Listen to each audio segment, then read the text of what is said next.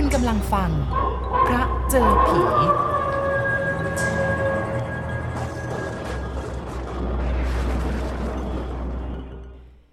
จดหมายฉบับนี้สอดอยู่ในหนังสือเก่าเล่มหนึ่งที่ซื้อมาจากร้านขายหนังสือเก่าริมแม่น้ำที่กรุงปารีส เมื่อปีพุทธศักราช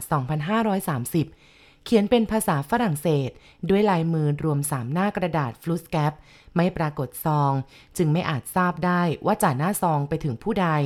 ข้อเขียนข้างล่างนี้ เป็นการแปลเป็นภาษาไทย โดยคงความต้นฉบับเดิมไว้อย่างครบถ้วน เมืองโคราช 10 สิงหาคมคริสตศักราช 1886 ถึงเมอร์ซิเออร์ เดอกูนจอง ข้าพเจ้าตั้งใจว่าจะนำเรื่องนี้ไปเล่าให้ท่านฟังด้วยตนเอง เมื่อไปถึงอุบลราชธานี แต่มาบัดนี้สุขภาพอันเสื่อมทรามลงทุกวัน จากการแรมคืนในถิ่นธุรกันดารทำให้ข้าพเจ้าต้องเปลี่ยนเส้นทาง กลับลงไปทางเมืองปราจีนบุรี เพื่อผ่านไปเข้าจำปาสักทางสตรึงเตรงซึ่งสะดวกกว่า ข้าพเจ้าจึงเขียนหนังสือนี้ ฝากไปกับคณะพ่อค้าที่จะไปยังอุบลราชธานี เพื่อให้จัดการส่งต่อไปยังท่าน ข้าพเจ้าเชื่อว่าหากเป็นพระประสงค์ของพระผู้เป็นเจ้าแล้ว หนังสือฉบับนี้คงไปถึงท่านในไม่ช้า เรื่องราวแปลกประหลาดที่เกิดขึ้นกับข้าพเจ้าดังจะเล่าต่อไปนี้ ได้ทำให้ความรู้สึกดูแคลนความเชื่อ เรื่องเกี่ยวกับโชคลางของชาวป่าชาวดง ที่พบกันมาในประเทศนี้ของข้าพเจ้าต้องเปลี่ยนแปลงไป ขอยืนยันด้วยว่า แม้ว่าข้าพเจ้าจะถูกรุมด้วยอาการไข้เมืองร้อน ที่เรื้อรังในระหว่างการเดินทางครั้งนี้ แต่ขณะที่เขียนหนังสือนี้ ข้าพเจ้ายังคงดำรงสติสัมปชัญญะครบถ้วนบริบูรณ์ ดังที่ได้แจ้งให้ท่านทราบตั้งแต่เมื่อพบกันว่า ข้าพเจ้าได้รับคำสั่งจากข้าหลวง ผู้สำเร็จราชการที่ไส้ง่อน ให้ออกสำรวจหัวเมืองตามชายแดน ของสยามที่ติดต่อกับโคแซงชัยนาของเรา เพื่อหาข้อมูลเกี่ยวกับหัวเมืองต่างๆ ตามชายแดน อันจะเป็นประโยชน์ต่อการเจรจา เรื่องเส้นเขตแดนในภายหน้า ข้าพเจ้าพร้อมด้วยคนรับใช้ชาวยวน และกุลีจำนวนหนึ่ง ได้ออกจากบางกอกถึงเมืองปากเพรียว จากนั้นก็เดินทางเข้าดงพญาไฟ เพื่อไปยังโคราชและเมืองอุบล ที่บ้านขอนคว้าง พวกกุลีของข้าพเจ้า ไปจากบางกอกได้ปฏิเสธไม่ร่วมเดินทางต่อ ไม่ว่าจะเกลี้ยกล่อม หรือว่าขึ้นค่าแรงให้เพียงไร คนเหล่านั้นก็ไม่ยอมไป ไม่มีผู้ใดยอมรับจ้างเป็นกุลีผ่านดงพญาไฟเลย โดยเหตุนี้ ข้าพเจ้าจึงต้องทิ้งสัมภาระหลายอย่าง ได้แก่กล้องถ่ายรูป และเครื่องมือเครื่องใช้บางอย่างไว้ที่นั่น ด้วยความเสียดาย และออกเดินทางไปพร้อมกับฟง คนรับใช้ชาวยวนผู้ซื่อสัตย์ที่ติดตามมาจากไส้ง่อน และกุลีชาวลาวที่หาได้ที่ขอนคว้างจำนวนสี่คน ด้วยค่าจ้างที่สูงลิ่วคนเหล่านี้พากันพูดถึงดงพญาไฟว่า มีไข้ป่าและสัตว์ร้ายชุกชุม คนเป็นจำนวนมากต้องเอาชีวิตไปทิ้งไว้ที่นั่น นอกจากนี้ยังมีเรื่องเล่า เกี่ยวกับพูดผีปีศาจซึ่งเป็นเรื่องปกติธรรมดาที่ผู้คนด้อยปัญญาในประเทศนี้ ที่ยังเชื่อถือกันอยู่ทั่วไปจากขอนคว้างเราเดินทางเลียบริมน้ำป่าสักไปเพียงระยะหนึ่ง ผ่านหมู่บ้านสามสี่แห่ง จากนั้นเส้นทางเดินตัดเข้าสู่ป่า เราพักแรมกลางทางสองคืน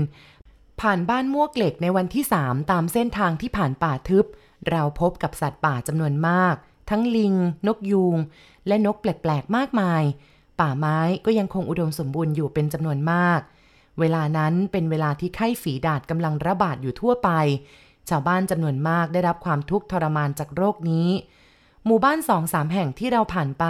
มีคนป่วยจำนวนไม่น้อย ที่น่าสงสารที่สุดก็คือ แม้ว่าทุกวันนี้ในประเทศของเรา หลุยปลาสเตอร์ จะคิดค้นวัคซีนจนสำเร็จแล้ว แต่ก็ยังมาไม่ถึงที่นี่ ชาวบ้านป่าเชื่อกันว่า โรคนี้เป็นการกระทำของพูดผีปีศาจจึงพากันละทิ้งคนป่วย ให้คนป่วยนอนอยู่บนใบตองกล้วย พร้อมกับอาหารจำนวนเล็กน้อย พร้อมกับยาสมุนไพรจนกว่าคนป่วยเหล่านี้จะสิ้นลมไปเองในการเดินทางครั้งนี้ข้าพเจ้าหลีกเลี่ยงการแรมคืนในหมู่บ้าน หรือตามศาลาที่พัก ซึ่งไม่ห่างจากหมู่บ้านนัก เนื่องจากโรคร้ายที่กำลังระบาดอยู่แพร่หลายในเวลานั้น วันที่ 6 ของการเดินทางจากบ้านขอนคว้าง เรามาถึงริมหนองน้ำใหญ่กลางป่า บริเวณรอบๆหนองน้ำเป็นที่โล่งราบเรียบ แม้พื้นที่ไม่กว้างขวางนัก แต่พื้นดินมีหญ้าเขียวขจี ต้องแสงอาทิตย์ยามเย็นดูงดงาม ราวกับพรมสีเขียวท่ามกลางป่าใหญ่ที่อยู่รอบด้าน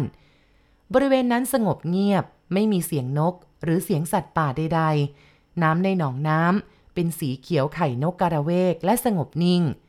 เนื่องจากขณะนั้นเป็นเวลาใกล้อาทิตย์อัสดงเต็มที ข้าพเจ้าจึงสั่งการให้กางเต็นท์ริมหนองน้ำใหญ่แห่งนั้น กุลีลาวสี่คนไม่ยอมที่จะพักณที่นั่น โดยให้เหตุผลว่าที่นั่นมีบางอย่างที่พวกเขาเชื่อว่า เป็นที่อยู่ของพูดผี โดยไม่ได้ให้เหตุผลที่ฟังขึ้น จนในที่สุด ข้าพเจ้าต้องบังคับ แต่พวกนั้นก็ยังคงแสดงอาการหวาดกลัวอย่างไร้เหตุผล หลังจากอาหารเย็นคนรับใช้กับพวกกุลี ก็ได้ก่อกองไฟเพื่อขับไล่สัตว์ป่า ที่อาจจะมาหากินในเวลากลางคืน ก่อนนอนกุลีลาวคนหนึ่งที่ดูอาวุโสกว่าเพื่อน ได้ตัดกิ่งไม้ขนาดยาว ปักไปรอบๆที่พักของเรา จากนั้นก็เอาได้สีขาวที่นำติดตัวมาด้วยม้วนใหญ่มาขึงรอบๆที่พักของเรา แล้วก็ได้วงรอบเต็นท์ของข้าพเจ้าด้วย โดยบอกว่าเพื่อป้องกันวิญญาณร้าย ข้าพเจ้าเห็นว่าเป็นความเชื่อของพวกเขาจึงไม่ได้ทำการคัดค้านแต่อย่างใด พอตกค่ำคนเหล่านี้พากันนอนบริเวณรอบๆกองไฟ ส่วนข้าพเจ้าเข้านอนในเต็นท์คืนนั้นข้าพเจ้านั่งเขียนบันทึกอันเป็นกิจวัตรประจำวันจนดึก ก่อนที่จะดับเทียนไขเข้านอน ข้าพเจ้าได้โผล่หน้าออกไปดูความเรียบร้อยภายนอก เวลานั้น คนรับใช้กับพวกกุลีหลับกันหมด ไฟในกองยังคงลุกสว่างอยู่ ข้าพเจ้าหลับไปนานเท่าไหร่มิอาจทราบได้ รู้สึกตัวอีกครั้งหนึ่งด้วยกลิ่นสาบสางแปลกๆ พร้อมกับได้ยินเสียงฝีเท้าแผ่วเบาของอะไรสักอย่างอยู่ด้านนอก เวลานั้นป่าทั้งป่าเงียบสนิท ปราศจากเสียงกรีดปีกของแมลงกลางคืน อันเป็นสิ่งที่ข้าพเจ้าได้ยินทุกคืน ในระหว่างการพักแรมคืนกลางป่าในประเทศนี้ ข้าพเจ้าจึงลุกขึ้น ชั้นแรกตั้งใจจะจุดเทียนไข แต่ก็เปลี่ยนใจมองออกไปนอกเต็นท์ ขณะนั้นไฟในกองนี้มอดลงแล้ว แต่ว่าแสงสลัวจากพระจันทร์ทำให้ข้าพเจ้าได้เห็นว่า มีอะไรสักอย่างอยู่ทางด้านข้างของเต็นท์ที่พัก กลิ่นสาบก็ฉุนหนักกว่าเดิมจนแทบสำลัก ข้าพเจ้าเห็นร่างคล้ายกับคน แต่ว่ามีขนาดเล็กกว่า ขนยาวรุงรัง ชั้นแรกข้าพเจ้าคิดว่าเป็นลิง แต่อาการก้าวเดินร่างกายที่เหยียดตรงทำให้ข้าพเจ้าคิดว่า นี่คงไมิใช่ลิงเป็นแน่ ข้าพเจ้าหยิบปืนพกขึ้นมาถือไว้ เฝ้าดูต่อไปสักครู่ ร่างนั้นเดินผ่านด้านข้างของเต็นท์ที่พัก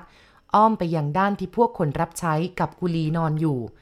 เมื่อชินกับความมืดบริเวณนั้น ข้าพเจ้าก็ต้องตกใจที่เห็นว่าถัดจากบริเวณที่คนของข้าพเจ้านอนก่อนถึงหนองน้ำมีสัตว์รูปร่างประหลาดแบบนี้ อยู่ตรงนั้นอีกหลายร่าง บ้างก็ก้มๆเงยๆดูคนที่กำลังนอน บ้างก็กระโดดไปมา แต่หน้าแปลกที่บรรดาคนของข้าพเจ้า พากันหลับไม่ได้สติ ท่ามกลางกลิ่นสาบสางที่ชวนคลื่นเหียนอันตลบอบอวนไปทั่วบริเวณ ข้าพเจ้าพยายามสังเกตดูใบหน้าของร่างเหล่านั้น ท่ามกลางแสงสลัว พวกนั้นช่างคล้ายกับคน แต่ว่ามีใบหน้าเรียวเล็ก ขนรุงรัง น่าเกลียดน่ากลัวเป็นยิ่งนัก มีเขี้ยวยาวออกมาจากมุมปาก ดวงตาเขียวปัดประดุดตาสัตว์ร้าย กิริยาอาการที่เคลื่อนไหวไปมาคล่องแคล่ว แต่ไม่ปรากฏเสียงดังใด ๆ นอกจากฝีเท้าเบาๆ ที่ข้าพเจ้าได้ยินตั้งแต่แรก ข้าพเจ้ากำปืนพกอย่างแน่นมือ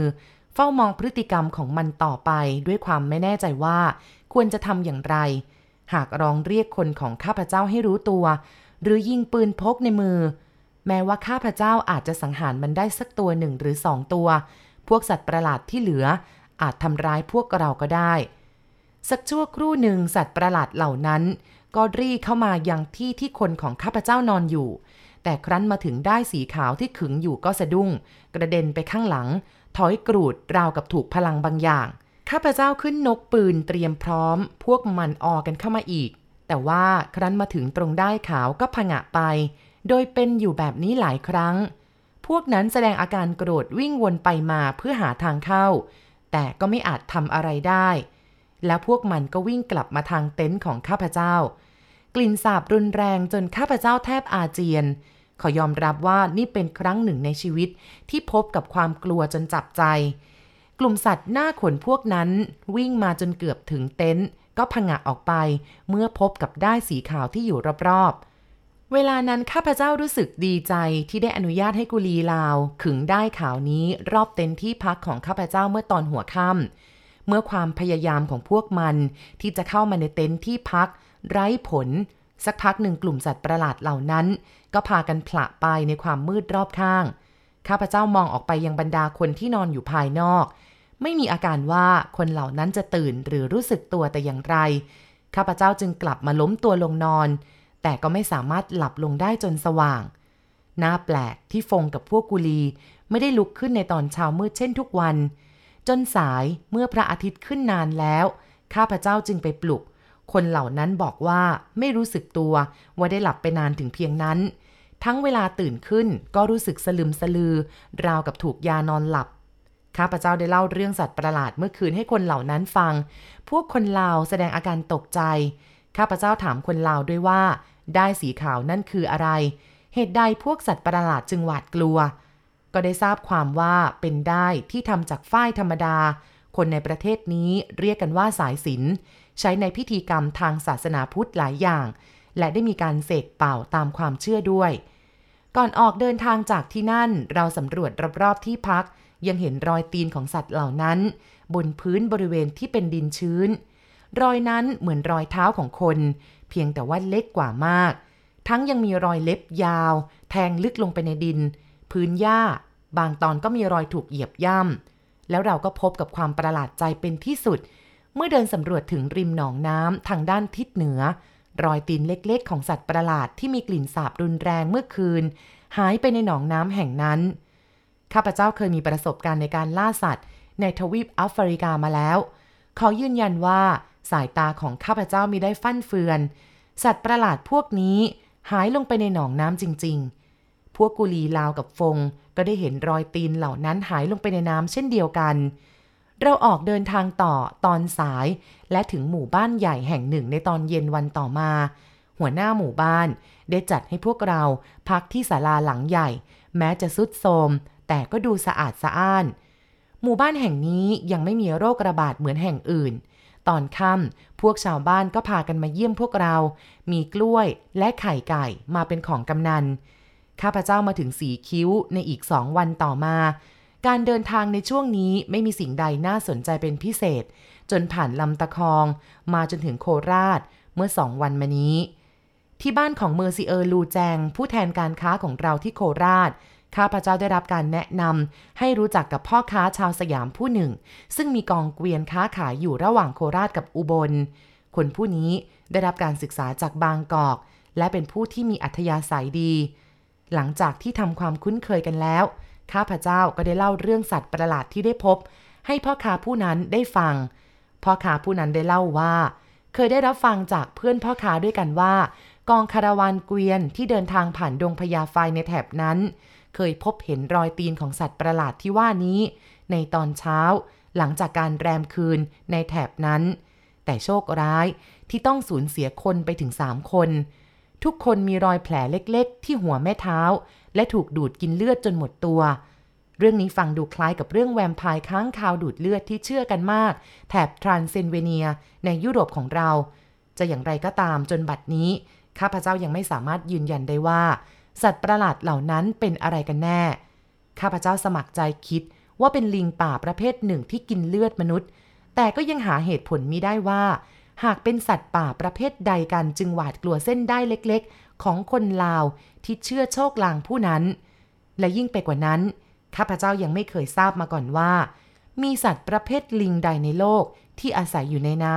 ำข้าพเจ้าขอยืนยันว่า ข้าพเจ้าได้เห็นสัตว์เหล่านี้ด้วยตาจริง ๆ มีใช่ความฝันแต่อย่างใด และหวังว่าจะได้ให้รายละเอียดและตอบข้อซักถามของท่าน เมื่อมีโอกาสได้พบกัน หลุย มารัง